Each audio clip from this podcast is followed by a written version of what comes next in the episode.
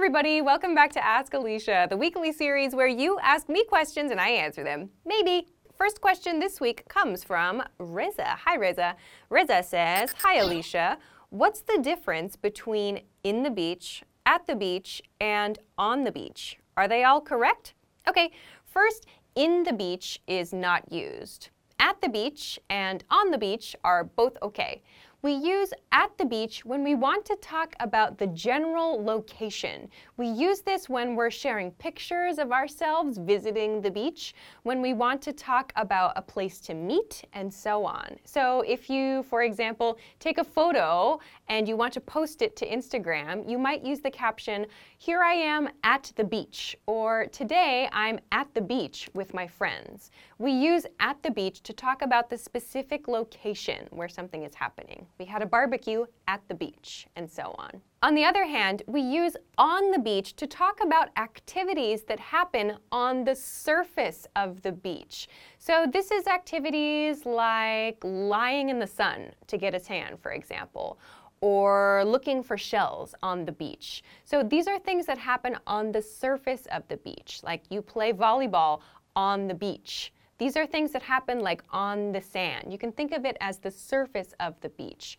So when you want to talk about a specific location, use at the beach. Let's meet at the beach. Or I saw my friend at the beach. When you want to talk about an activity that you do on the surface of the beach, you can use on the beach. For example, I found this beautiful shell on the beach, or I'm going to lie in the sun on the beach. So at the beach, okay, on the beach, okay, in the beach, not used. I hope that that helps you. Thanks for the question.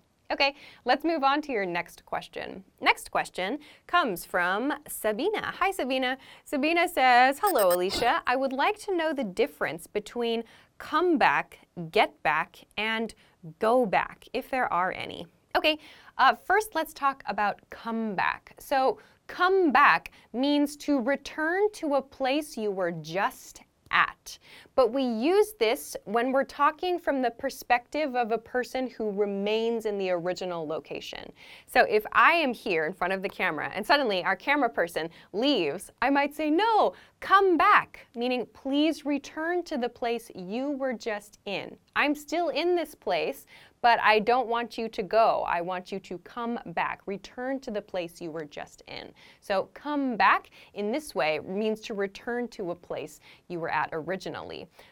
Please keep in mind this is different from comeback, which does not have a space. To make a comeback means to return to a place of former glory or a former, like, kind of celebrity status. So, for example, an actor or an actress who has not appeared in movies or TV for quite some time might try to make a comeback and appear in something big and exciting in order to regain their former status. That is spelled comeback with no space. To come back, however, has a space between come and back. So that's an important distinction between these words. Now let's talk about get back. Get back can have a couple of different meanings. To get back can have the meaning of to take revenge. We use this in a situation where someone has done something wrong or something has happened that is bad to us and we want to get revenge on that person.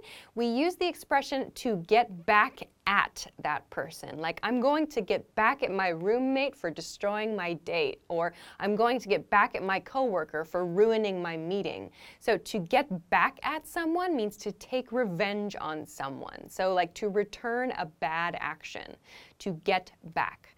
We can also use get back as a warning. So this means like step away from a dangerous place. So imagine, for example, you are near the edge of a cliff or you're near a river that's very dangerous. If you're near the river, very close to the edge of the river, and it looks really dangerous, someone might say to you, get back, which means move away from the edge of the river, move away from this dangerous position. You might hear this in movies a lot, like in action scenes especially. One character might say, No, get back, meaning move your body physically in a backwards motion or in a backwards direction from this dangerous thing. So, get back also has this meaning. And then, one more point about the expression get back. You might know this expression from like the famous Beatles song. They say, Get back to where you once belonged. This has a similar meaning of come back, like I talked about earlier. So, to get back to a place means to regain your position somewhere. Like if you're playing a video game and you die and you have to continue the game again to get back to the position you were at, you would use that verb. We do not use come back in that way because we use come back for like celebrity status or like fame, that kind of thing, to make a comeback. We might also use that in sports. When we want to talk about going back to a position we were at before, but it's not like a super cool position, you're just kind of regaining lost time, you can use to get back. So the last word in your list is go back go back. So to go back to something is used in very specific situations. It's usually used in like presentations, like PowerPoint presentations, or like if you're showing someone photos or something like that and you want them to return to the previous page or to the previous item. So if you're doing like a PowerPoint presentation, for example, and someone in your audience says like, "Oh, can you go back to the last slide?" It means can you return. So this go back means return. We can also use go back to mean return to a physical place we were in, like I talked about with come back at the beginning of this answer, but we use go back when we're the person that's returning. So in my earlier example about the camera person leaving the room during the shoot, the camera person might say, I'm going to go back into the room. So go back can have a few different uses. Uh, come back, go back, and get back are all quite different though, so please try to keep this in mind. Okay, I hope that that helps you understand the differences between these words. Thanks very much for your question. All right, let's move along to your next question.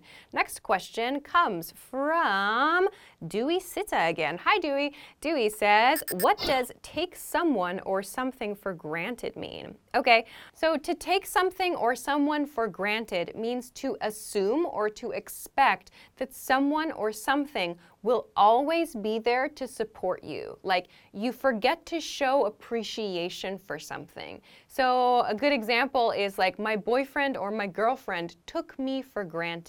That means my boyfriend or my girlfriend assumed I would always be there to support them, to help them, to give them what they need, to do whatever it takes to assist them in some way. So, this has a very negative meaning about it because each person chooses uh, who to support and in what way to support those people. And so, when we don't get appreciation, we may feel very bad about that. So, if I say, My boyfriend took me for granted or my girlfriend took me for granted, it would show that I have a negative understanding or a negative view of that situation. That person did not express appreciation for my support, and so I feel upset about that.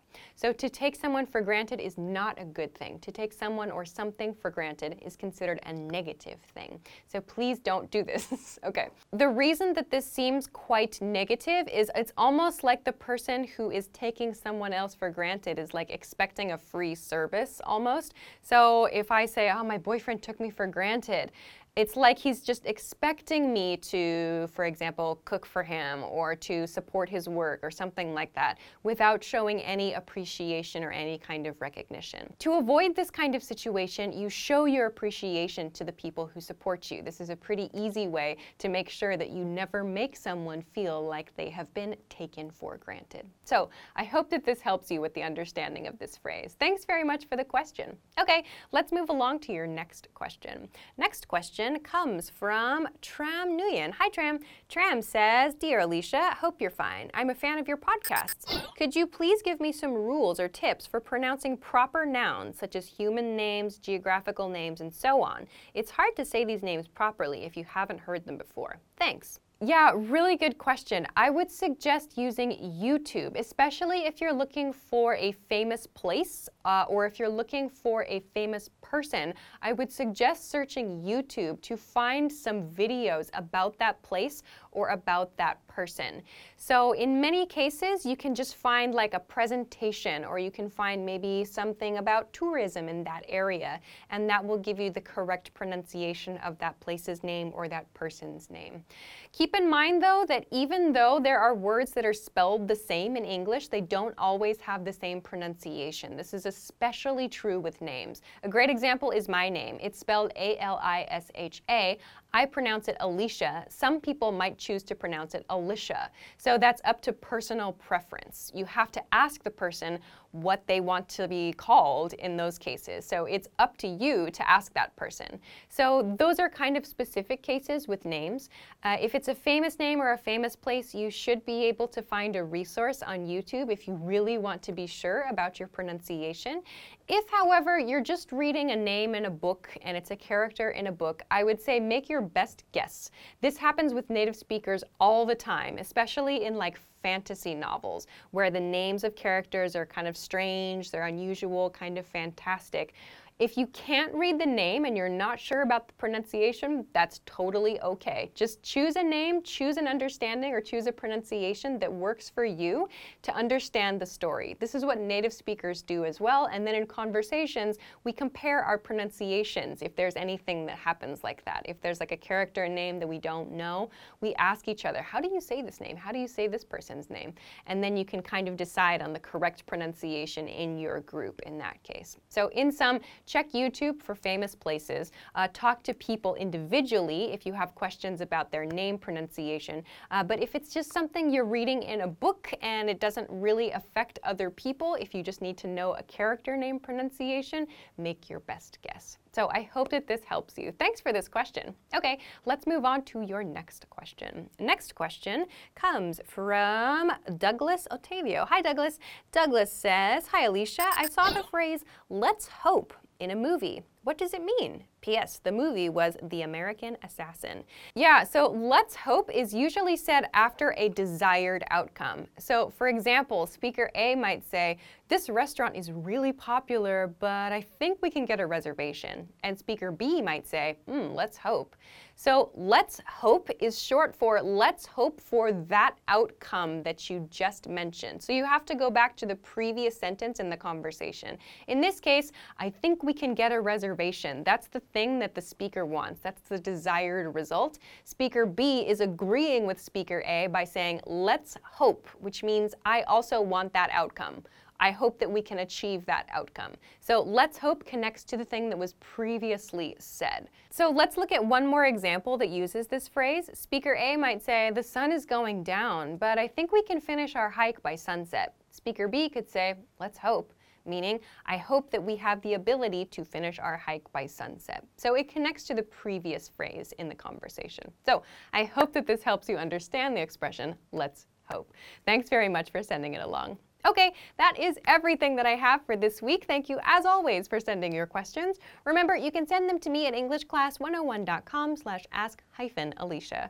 Thanks very much for watching this week's episode of Ask Alisha, and I will see you again next week. Bye-bye.